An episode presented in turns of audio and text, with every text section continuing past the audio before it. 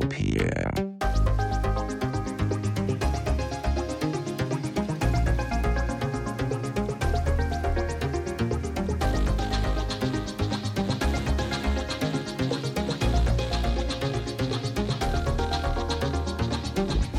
Techtopia er en podcast om mennesker og deres teknologi, udgivet af Ingeniørforeningen I D A i samarbejde med Teknologiens Mediehus og støttet af I D A Forsikring, Innovation Center Danmark, D K hostmaster og Messecenter Hernings konferencer, E U T H I og Automatikmessen. Mit navn er Henrik Føns, og det er mig, der bestemmer i Techtopia. Techtopia.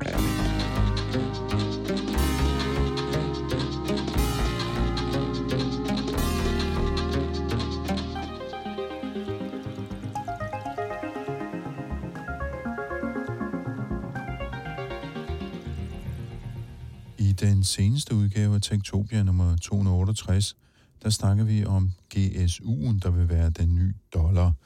En G S U, det står for Global Stability Unit, og det er en, det, man kalder for en stablecoin. Og den historie, den følger vi op på her i denne udgave af Techtopia nummer to hundrede og niogtres. Hvis vi lige kort skal repetere, hvad det egentlig handler om i sidste uge, hvis man ikke har hørt episoden, hvilket jeg dog vil anbefale, at man gør, så øh, skrev jeg i øh, beskrivelsen af podcasten, hvorfor skal dollaren være det foretrukne betalingsmiddel i international handel, når kursudsving kan koste både køber og sælger store summer. Det er en problemstilling, som øh, danske blockchain-udviklere de har tænkt sig at løse med en ny, mere stabil valuta kaldet G S U, Global Stability Unit. Og i sidste uge, der besøgte vi øh, folkene bag G S U'en. De sidder øh, i Hellerup og udvikler den. Det er stifteren Jesper Toft, der har opfundet Global Stability Unit, og en række programmører, der hjælper ham. Og i denne her uge, der skal vi så kigge lidt nærmere på, hvad det egentlig betyder, at man laver en sådan en slags alternativ valuta, og hvordan man bare lige sådan kan gøre det. For at gøre os klogere på det, så har jeg snakket med Jan Damsgaard, der er professor og Ph.D. på, i afdelingen for digitalisering på C B S Copenhagen Business School.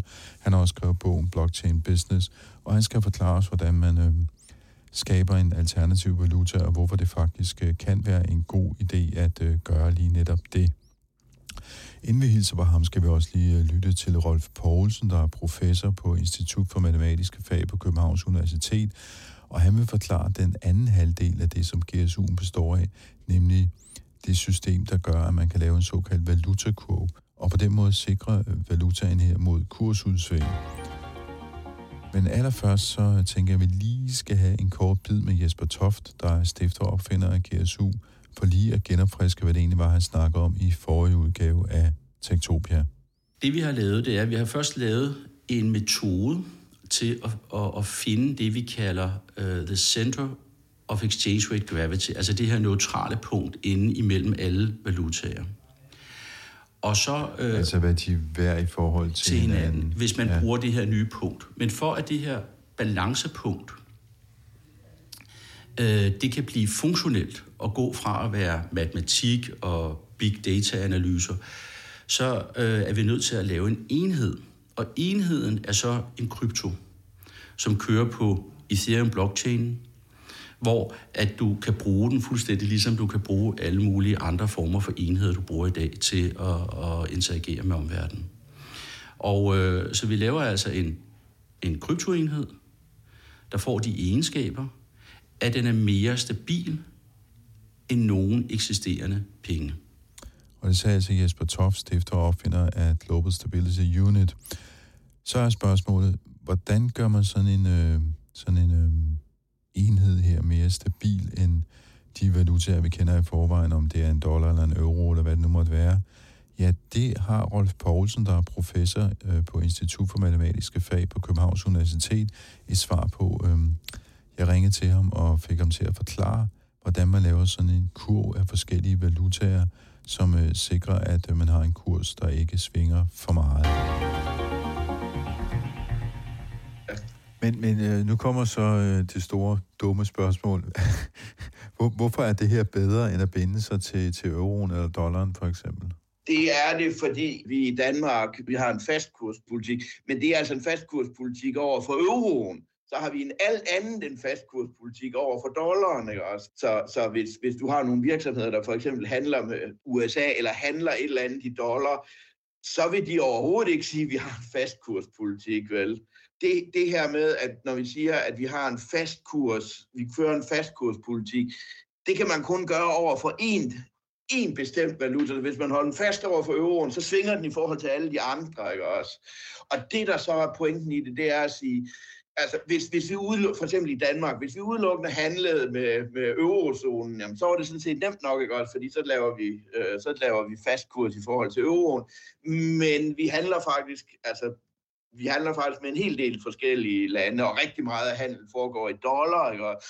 Så man kunne godt, man kunne godt sige, jamen, altså, kunne, kunne, det ikke være, kunne det ikke være fornuftigt, hvis man sagde det, at, at vi laver et eller, andet, et eller andet, hvor vi binder os ikke fast til euroen og til dollaren, men til et eller andet gennemsnit af en euro og en dollar, eller øh, vi lægger os et eller andet sted midt imellem, ikke også? Så ideen er sådan, at øh, man, man kan kun lægge sig fast over for én bestemt valuta. Og så er det lidt spørgsmål om at sige, jamen, kunne det ikke så måske være snedigt at lægge sig fast over for et eller andet, der er sådan et, en eller anden form for, for gennemsnit af alle valutakurserne, ikke også? Og, og pointen er så at finde ud af, hvordan laver man det her gennemsnit, hvordan laver man de her vægte, og hvordan får man det sådan praktisk implementeret, så man faktisk kan lave afregninger, som du siger, så man kan gøre det i, øh, så man kan gøre det i real tid, ikke også? Fordi øh, altså hvis det skulle kunne bruges i praksis, ikke også, så, så, så skal det så skal så skal det køre i real tid, men det er altså også noget, hvor der er et sådan et et øh, der kunne være et ganske betydeligt øh, marked for det der, fordi der er forbløffende store spænd på sådan nogle, generelt bare på sådan nogle valutatransaktioner. Hvis man går ud i lufthavnen og ser sådan noget forex-ting, hvis man så ser forskellen på købs- og salgskurser der, nu er de så ekstremt store, fordi det er sådan et vist bestemt publikum, det henvender sig til, men selv, selv sådan øh, selv sådan transaktioner, øh, hvis man laver det gennem sin bank, eller sådan noget elektronisk gennem banken og sådan noget, så, så er der, øh, der, der, der er ret store sådan kursspænd i valuta i valutatransaktioner, de går overhovedet ikke hurtigt. Øh, altså ikke, ikke i nærheden af en, af en transaktionshastighed, som øh, øh, altså det tager dagevis, ikke? Altså det behøver det overhovedet ikke. De her, G, øh, de her G S U-transaktioner kan køre i løbet af nogle få minutter. Altså, øh, jeg ved ikke lige, hvor meget de har optimeret deres blockchain-teknologi og sådan noget, men det altså, vi ser Man, man kan bruge det der til at lave nogle betalinger, som er øh, meget tættere på, på øjeblikkelige. Øh, og jeg bliver, altså, jeg, bliver, jeg bliver overrasket over, hvor, øh, ja, hvor store kursspænd der også er i sådan, noget, sådan nogle valutaer. Fordi valutamarkedet er, noget, det er nogle af de største finansielle markeder, men stadigvæk der vil bestemt være plads til at lave øh, et produkt, som bruger en, en, en blockchain-teknologi til at lave en, øh, en afregning. Forklar det med valutakoden. Altså, hvad, hvad, hvad er egentlig systemet her? Så ideen er at lave sådan en, en valuta, som er øh, konstrueret som et, et gennemsnit af en hel masse forskellige valutaer, eller et vægtet gennemsnit af en hel masse valutaer, eller nogle gange omtaler vi det som en, en, en, en valutakurv. Noget, som man tænker på som gennemsnit af en hel masse valutaer, og så siger vi, at når vi har to parter, der skal afregne et eller andet, øh, så afregner de igennem den her kunstige øh, valuta, eller gennemsnitlige valutakurs, eller den her valuta, den her valutakurv. Man kan sige, det, hvad, hvad sådan skulle fordelen være ved det. Men det er den måde øh, generelt sådan, øh, hvad kan man sige, risikospredning eller diversifikation, det, det, virker ret, det virker ret effektivt, så det her med at, at afregne igennem noget, som er en eller anden form for, form for gennemsnit, det, det, det, fjerner faktisk, det fjerner faktisk en hel del, en hel del risiko, eller også tem, temmelig meget risiko. Det, det går selvfølgelig også ud fra, at at man skal have nogle parter, der sådan er, er interesseret i at afregne igennem de her valuta igennem sådan en kurve. Hvis jeg for eksempel siger, at øh, hvis jeg har en virksomhed, der siger, at jeg afregner bare alt i min valuta, det kunne være, det var dollars, ikke også? Så, så siger jeg sådan set, Ja, altså så, så er der sådan set ikke nogen valutakur, så er der ikke nogen valutarisiko for mig, men, men ideen er, at hvis vi siger, at det kommer jeg nok allige, det kommer jeg nok ikke til altid at kunne afregne igennem min valuta, så siger vi, hvis, hvis vi deles på en eller anden måde om den her risiko, så kan vi, så kan vi reducere den samlede risiko temmelig meget, ikke også? Så ideen er, ideen er, at man afregner igennem sådan en, en valutakurv eller en, en, en form for gennemsnitsvaluta. Øh, det der så er Det, der så lidt er kunsten i det, det er at finde ud af dels, hvordan skal man, hvordan skal man lave det her vægtede gennemsnit på, på, på en eller anden måde. Og det kan man gøre med nogle øh, forskellige optimeringsmetoder. Eller, eller det, man, det, man, det, man kunne sige, det var, at jamen, vi, bruger, øh, vi sammensætter sådan et valut, vægtet valutagennemsnit eller en kurv. Hvis nu vi tager nogle vægte, der svarer til, øh, til forskellige landes, øh, til, til forskellige landes økonomi og størrelse, eller hvor, hvor, stor, altså, hvor, hvor stor import og eksport de har, ikke? Og så får man et eller andet, hvor øh, jo større du er, jo større du er, jo mere fylder du i det her, øh, men du fylder ikke det hele. Den grundlæggende idé i, i, den, der, i den her G S U-konstruktion, det er at, at sige, at nu afregner vi gennem en kurv. Og det er sådan en, det er en idé, jeg har snakket med Jesper om i, igennem længere tid. Jeg tror, det er næsten ti år siden, jeg mødte ham øh, første gang. Og så har der været forskellige, hvad kan man sige, generationer af det her, forskellige øh, teknologiske øh, implementeringer af det, altså hvor Det, det, der er ret fikst ved sådan den nuværende konstruktion og sådan en blockchain-konstruktion, det er, at man kan lave, altså man kan simpelthen lave de her transaktioner, den her, den her kunstige valuta kan man så ikke fysisk lave, men elektronisk lave, ikke? Altså man kan, man kan, man kan lave de her afregninger imellem forskellige parter. Det der, det, der tidligere i, i processen var sådan et, et problem, det var at sige, at man skulle finde ud af, hvor meget man skulle afregne i forskellige valutaer, men de skulle, de skulle alligevel foretages i, i de enkelte parters øh, øh, valutaer. Det ville blive altså, teoretisk set ikke noget problem, men i, men i praksis bøvl, og med, sådan, øh, med den seneste variant af det, og med sådan noget teknologi, der, der, kan man, altså, der kan man rent faktisk lave de her transaktioner på en måde, der er effektiv. Jeg skal også sige til det der, at sådan... Jeg er ikke på nogen måde sådan ekspert i, hvordan, deres, hvordan blockchain-teknologien virker, så hvordan de rent praktisk, kodningsteknisk gør det, det er jeg ikke inde i. Du siger så, at den her, den her kurv, du, du, du så laver ud fra, jeg går ud fra nogle algoritmer, hvordan laver man den der kurv, altså hvordan, hvordan måler man på, på alle de forskellige valutaer, fordi det må da alligevel være et, uds, et udsnit af... af verdens valutaer. Det er vel ikke alle over hele verden? Det er det, jeg typisk har regnet på. Det har været sådan valutaer svarende til de ti til femten største økonomier, sådan mål på import plus eksport, de, de, de ti til femten største. Det er sådan, at når man er oppe og dække, og de dækker et eller andet sted mellem firs og halvfems procent af, af, af verdenshandlen.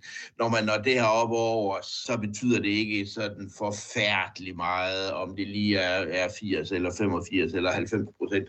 Så de valutaer, der indgår, er dem, der svarer til de lande, der har størst handel. Og der kan man så, altså en ting, man kunne gøre, det er at sige, jamen jeg laver simpelthen øh, vægtene som, som den samme. Man får en vægt, der svarer til ens samlede andel af, af, af verdenshandel. Det er ikke nødvendigvis den allermest snedige måde at, at gøre det på, men det er, det, det er typisk heller ikke særlig langt fra. Det, det er, at man laver en eller anden form for vægtet gennemsnit. Det er vigtigt, men om den lige gør det på den ene eller den anden eller den tredje måde, det, det betyder mindre. Men, men jeg har forstået, jeg har forstået det sådan, at den fungerer i realtid. Altså det... Det, ja, det, det skal ja, den jo gøre, for det, for det giver mening. Det gør den. Ja. ja, det gør den. Og den måde, den laver på, det er, at vægten er fast, men de forskellige individuelle øh, valutakurser, de opdaterer så i realtid. Man, man har så nogle vægte, som man holder fast. Det kan godt være, at man skal justere de der... Man kan justere de der vægte årligt eller sådan noget til at afspejle ændringer i, i, i handelsmønter. Men, men vægtene holder man fast, og så, så værdien af den her, øh, værdien af den her kurv, den opdaterer man så ved at opdatere nogle af de her valutakurser i, øh, i, i, i realtid. Så det er ikke sådan, at, at det her med at finde nogle vægte og bruge en eller anden form for optimeringsalgoritme til det, det skal man kun gøre en gang imellem. Og det er ikke noget, man som bruger skal gøre. Nu siger du, at du har snakket med Jesper Toft om det her i, i, i ti år. Hvordan bliver det modtaget i den finansielle verden, når I, når I kommer med de her idéer? Det er meget godt spørgsmål, ikke også? Øh, altså, hvis man, hvis man var lidt konspiratorisk og havde sølvpapirshatten på, så, er der, så var der mange, der ville sige, det er vi ikke interesseret i, fordi vi har faktisk en fin, lille, lukrativ forretning her. Det skal I ikke prøve at gøre noget ved.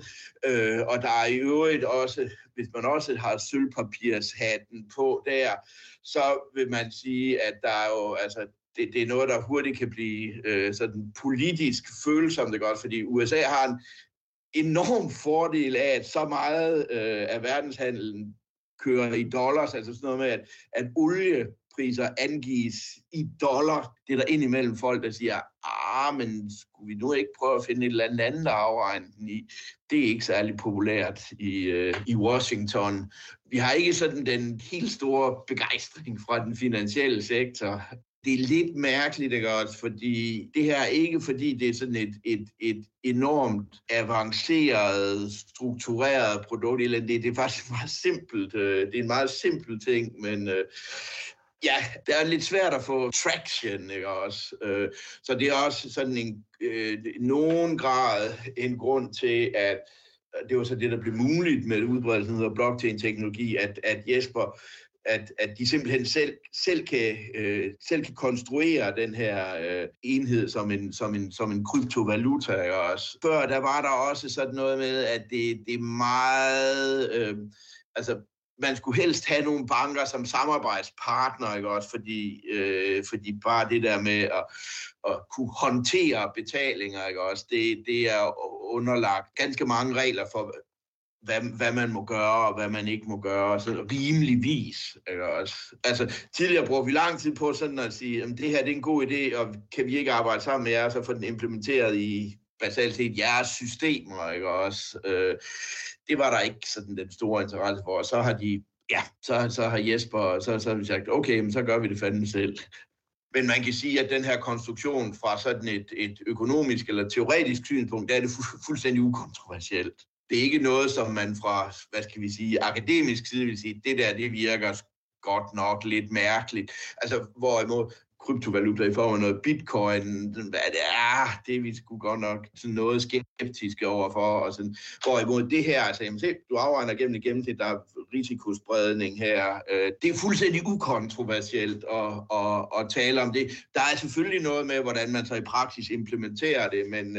Det er ikke noget, som sådan fra et akademisk synspunkt synes, at det ser underligt ud. Det er bare en eller anden bobleting eller sådan noget. Det, der, der, er det helt, der er det helt fuldstændig mainstream, at man vil, at man vil gøre sådan noget der.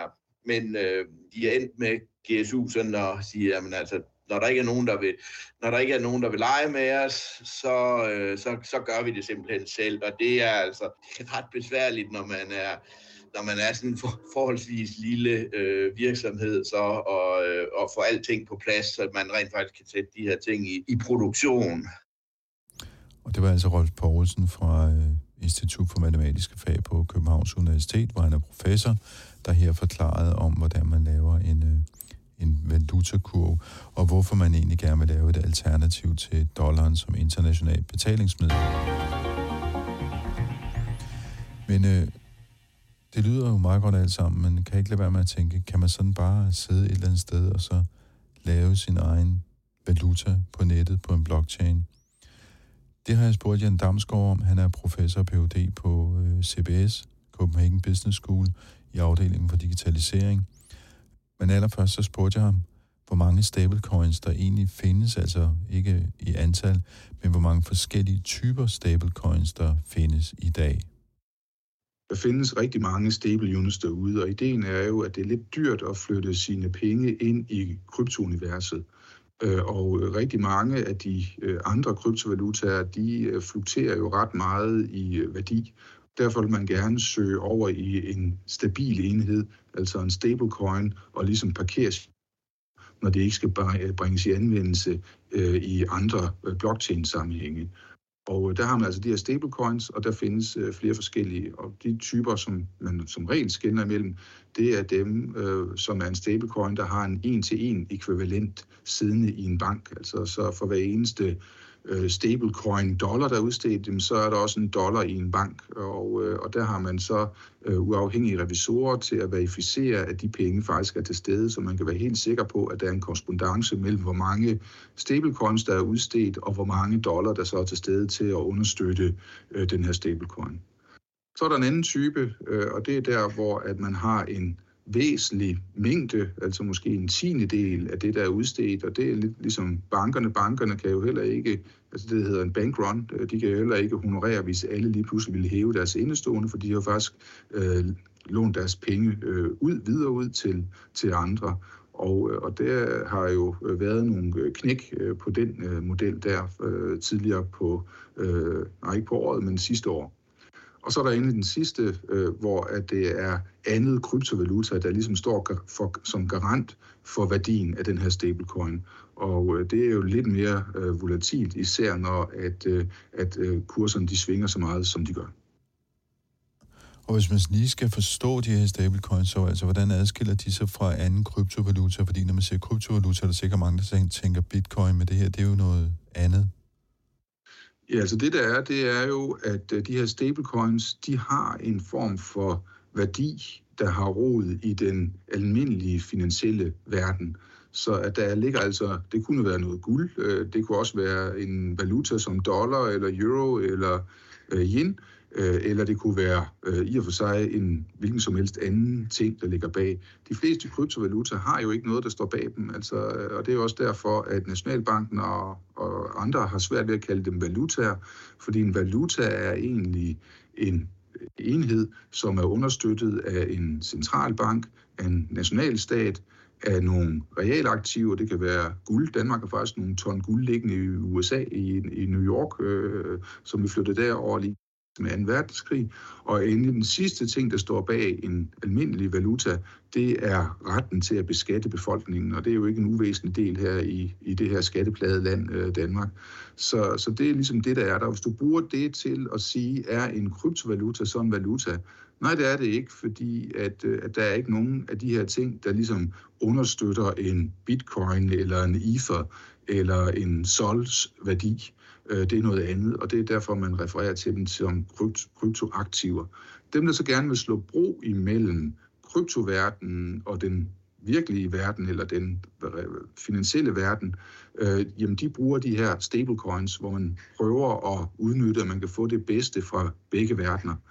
Øh, både det, at man kan flytte pengene hurtigt, og der er fuld transparens og, og så videre, og der er lave omkostninger i forbindelse med at flytte pengene, men samtidig har de rod i den øh, øh, finansielle verden med, at der faktisk står ægte aktiver bag, altså en dollar. Så en stablecoin kan have værdien en dollar, fordi der står en dollar i banken, der garanterer for stablecoins, øh, stablecoins værdi. Hvis det er en stablecoin, så er der en eller anden form for aktiv bag, som rækker ud over øh, den værdisættelse, man normalt har af kryptovaluta. Okay, så man kan godt kalde det for en slags valuta? Ja, fordi at der er en, der er noget, øh, der står bag. I hvert fald fordi at, øh, de stablecoins, der har bund i et indestående i et pengeinstitut af fiatpenge, altså dollar eller euro eller yen, øh, der ligesom garanterer, at den her stablecoin, der er udstedt, den kan man gå hen og bytte. Øh, og det var det jo faktisk også i gamle dage, da man havde guldstandarden, der kunne du jo tage din pengeseddel og tage den med ned i banken, og så kunne du faktisk få det ekvivalerende metal udbetalt i øh, så, som guld, øh, for eksempel. Sådan en øh, stable unit her, øh, kan man bare lave sådan en og, og begynde at bruge den? Altså, hvad, hvad, hvad kræver det for sådan en for succes eller for et gennembrud? Det der er, det er, at de her stablecoins, øh, de, man skal have tillid til dem, og det er derfor, at, at der er de her forskellige typer, og der skal man i hvert fald lige orientere sig for, hvilken type af stablecoin det er. Er det en, hvor der er en total ekvivalens, der er garanteret af et uafhængigt øh, revisionsvirksomhed, der siger, eller revisionsfirma, der siger, jamen der står de her for de her en million stablecoins, der er udstedt, så står der faktisk en million euro på en konto, en, en spærret klientkonto, så vi kan garantere, at uh, hver eneste af de udstedte stablecoins, der vil man kunne hæve en dollar hen i pengeinstituttet. Er det en anden situation, hvor der måske ikke er helt øh, den øh, mængde stablecoins, øh, eller den mængde fiat-valuta til stede, der garanterer værdien af de her øh, stablecoins, eller er det den helt tredje, hvor det er andre kryptovalutaer, der ligesom er øh, garant for en øh, stablecoins øh, værdi. Og, øh, og der skal man selvfølgelig se sig godt for, før man... Øh, Ligesom, det er ikke det samme, det er tre forskellige typer, og, der, og risikoen er selvfølgelig meget forskellig for de tre. Sådan en som G S U'en her, hvordan vurderer du øh, som, øh, som ekspert på området øh, dens mulighed for at få et gennembrud? Det der er med G S U'en, det er, at det er jo en rigtig spændende øh, øh, enhed, øh, og, øh, og, øh, og den er øh, helt sikkert også øh, godt øh, funderet. Det der er, det er jo, at man skal ligesom overbevise folk om, at det er en møntfod, som de ønsker at have i deres punkt. Og, og det har altid været en udfordring, fordi vil man nu have den ene, eller vil man have den anden valuta? Og det, man gerne vil, det er, at man jo gerne have den samme valuta som alle andre. Og hvis de ikke har G S U'er i punkten, jamen så er det mindre interessant at selv at have en G S U. Så, så på den måde så er det vanskeligt at få startet de her møntfødder op. Så, så lad os nu antage, at Henrik han finder ud af, at han gerne vil lave sin egen møntfod. Og det er ikke så vanskeligt at gøre. Du kan selv tegne dine papirer, notater osv., men det er ikke sikkert, at det bliver nogen gængs valuta. En valuta eller penge er kendetegnet ved, at de skal være gode til værdiopbevaring, og så skal de være gode øh, som betalingsmiddel. Og det er ikke sikkert, at mange andre vil modtage G S U'en, før at, øh, at G S U'en ligesom bliver udbredt. Og det er det, der er med masser af de her... Øh, De her øh, coins, det er, at, at hvor godt folk er, kommer godt folk til, og det vil sige, at hvis de ikke er udbredt, så er det meget svært ved at opnå udbredelse. Så, så, så derfor så kan det være svært at få igangsat øh, en, en valuta. Men det, du også siger, det er, det er at øh, enhver kan dybest set lave sådan en mønt her. Altså, jeg kunne godt lave en Techtopia-mønt, øh, hvis jeg havde lyst til det. Ja, det kunne du sagtens, men det er ikke sikkert, at det vil opnå særlig stor udbredelse. Så det giver ikke rigtig mening for mig. Dybest set, det er bare besvær. Ja, med mindre du selvfølgelig har held til, til at få igangsat noget, og kan ramme det rigtigt, og, og så videre, og, og den kan finde anvendelse, og derfor så er det en god idé at øh, partnere op med nogle finansielle institutioner, som vil sørge for, at, de, at kendskabet til din myndighed vil blive bredt ud i verden. Er der eksempler på det? Altså, bitcoin har jo opnået den øh, status, øh, og Ether, altså Ethereums øh, møntfod, har også øh, gjort det. Og så kan du jo tage, at da man helt startede, jamen, så var der jo alle mulige måder at tænke penge på. Altså, strandskaller er jo de kendte, og de er også, der har set øh, krigsfilm og også øh, fængselsfilm og sådan noget. Vi ved godt, cigaretter, det er jo den gængse valuta inde i fængslerne, men nu... Øh, Nu er det sådan, at folk de ryger ikke længere, så, så derfor så er øh, cigaretter på vej ud øh, inden for øh, fængselsvæsenet, kan jeg forstå, og det man bruger som betalingsmiddel derinde i stedet for, det er cup of noodles, altså øh, som er øh, den øh, måde, den øh, afregningsenhed, man benytter sig af. Og det er jo det her med, at, at i gamle dage, før vi fik øh, penge og, og mønter, så var det jo en bytteøkonomi. Og den bytteøkonomi, der var det jo sådan, at man, øh, der var øh, øh, problemet, at man skulle finde nogen, som havde lyst til at få de varer, du havde lyst til. Og, og der taler man om, om usandsynligheden for det dobbelte sammentræf. Øh, og, og det er sådan kort fortalt, at jeg har en klaver og vil gerne have en ko, så skal jeg møde en, der har en ko og gerne vil have et klaver. Og det er ikke særlig sandsynligt. Så i stedet for, så skal jeg selvfølgelig sælge min ko og få penge for det, og så gå hen og finde en, der sælger klaver, og, sælge, og, og bruge pengene til at købe klaveret for øh, der. Så på den måde, så øger penge likviditeten i et marked øh, rigtig meget, og det er til gavn for, for alle. Og det er de her møntenheder, og, og penge skal have som egenskaber, det er, at de skal være gode til værdiopbevaring, det vil sige, at de skal være relativt stabile, for det kan ikke hjælpe noget, at man øh, ligesom har penge den ene dag, og så er de ingenting værd den næste dag, og så skal de være et anerkendt betalingsmiddel, det vil sige, at modparten skal være interesseret i at modtage dit, øh, dine penge som betaling for services eller for, for varer. Og det var jo en, en kæmpe god ting, fordi at, øh, det er ret svært at holde styr på alle de her øh, betalinger. For hvis nu, jeg, hvis nu at, at jeg skal købe en, et par nye træsko, og jeg tager øh, tre æbler med hen for at købe den, jamen så skal, så skal skomageren ligesom beslutte sig for, øh, jamen tre æbler, det er rigtigt nok, men dem, de æbler, Jan han kommer med, de er ikke så pæne som de æbler, der kom i sidste uge, og plus det er æblesæsonen lige nu. Hvis nu det havde været om foråret, så havde æblerne måske været mere værd, osv. osv. Derfor gør det meget intransparent. Men med penge, så kan man ligesom sige, at man veksler varerne over til penge, og så de her penge, de har så en købekraft til at købe andre ting, og det er lidt mere overskueligt, end at have æble, øh, sko-ratio øh, i hovedet, og æble, alle mulige andre ting i, i hovedet. Men nu siger du, at købekraften, den, øh, den, øh, den svinger. Det kan man vel egentlig også sige om dollaren, altså det, som G S U'en jo gør, det er, at den udfordrer dollarens øh, hvad skal man sige, monopol som international betalingsmiddel, fordi dollaren svinger i kurs.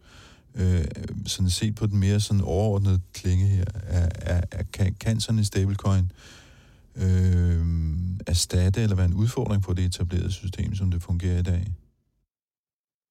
Det vil jeg mene, at den vil kunne på øh, lang sigt, men vi er meget tidligt øh, ude. Altså, jeg tror, at, øh, at øh, sådan en møntenhed som, øh, som Bitcoin, jamen, den er ved at opnå en status som et universelt øh, opbevaringsmiddel.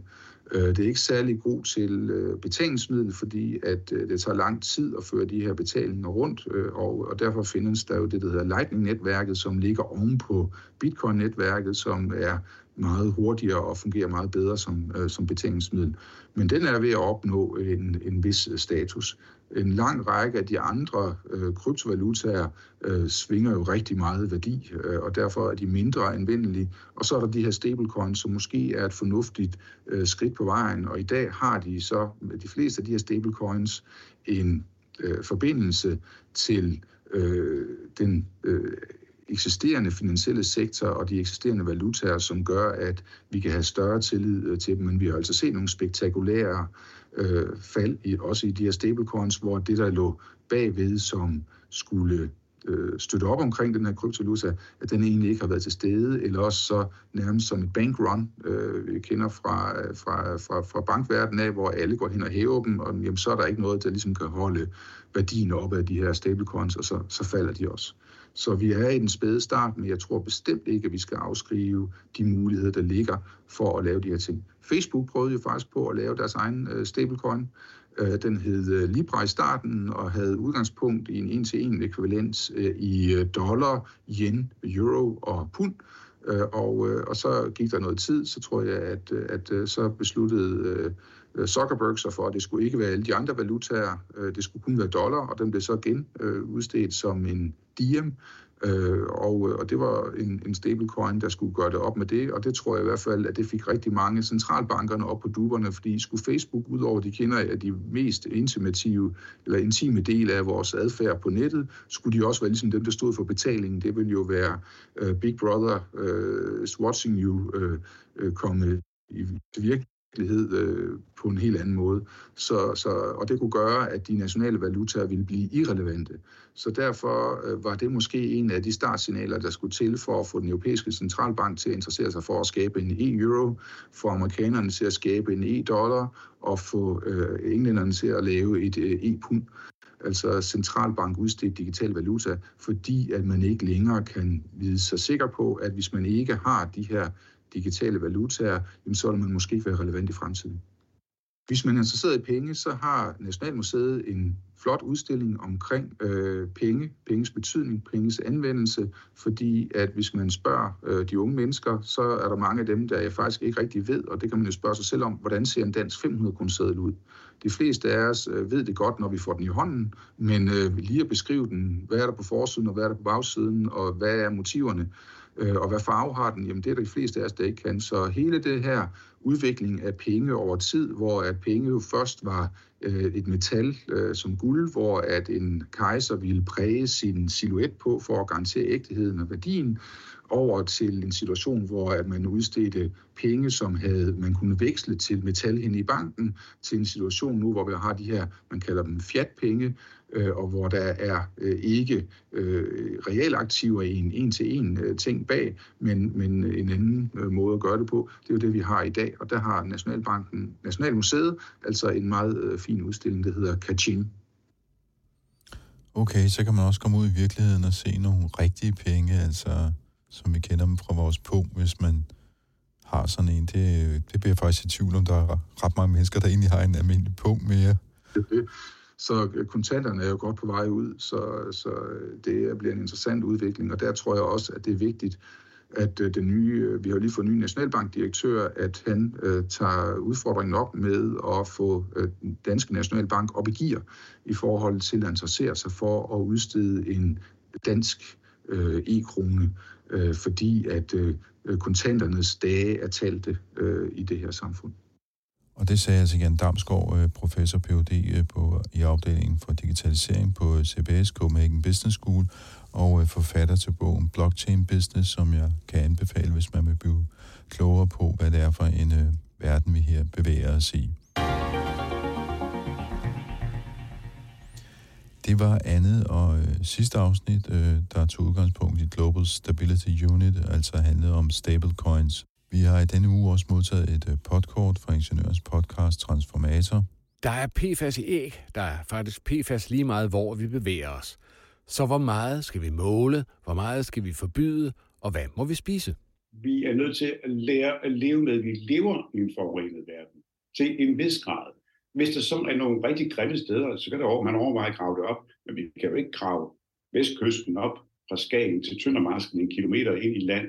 Hør med den her uges Transformator, hvor vi efterspørger mere oplysning om, hvad vi må spise, men hvor vi også får afsluttet sagaen om de hundredvis af københavnere, der har alarm fra metrolinjen i deres lejlighed. Historien ender ikke godt, altså for københavnerne, så lyt med i den her uges Transformator. Du har lyttet til Techtopia. Vi udkommer hver mandag. Du kan finde os på techtopia punktum d k, hvor du også kan høre tidligere afsnit, og i denne uge, der hang nummer to hundrede otteogtres og nummer to hundrede niogtres jo så sammen, så det kan være en fordel at høre dem i forlængelse af hinanden. Du kan også skrive til mig på henrik snabel-a techtopia punktum d k, du kan finde os på Twitter og på Instagram, der hedder vi snabel-a techtopia punktum d k, og du kan diskutere teknologi i vores Facebook-gruppe med rigtig mange andre lyttere. Den hedder Techtopia Backstage. Du kan også abonnere på vores øh, nyhedsbrev, som kommer hver fjortende dag, og det kan du finde på øh, techtopia punktum d k, hvis du skulle have lyst til at, øh, at være med til at læse det. Techtopia vil lave mig. Jeg hedder Henrik Føns, og jeg får hjælp af Veronica Wollin, og der er bare tilbage at sige på genhør i næste uge. Techtopia.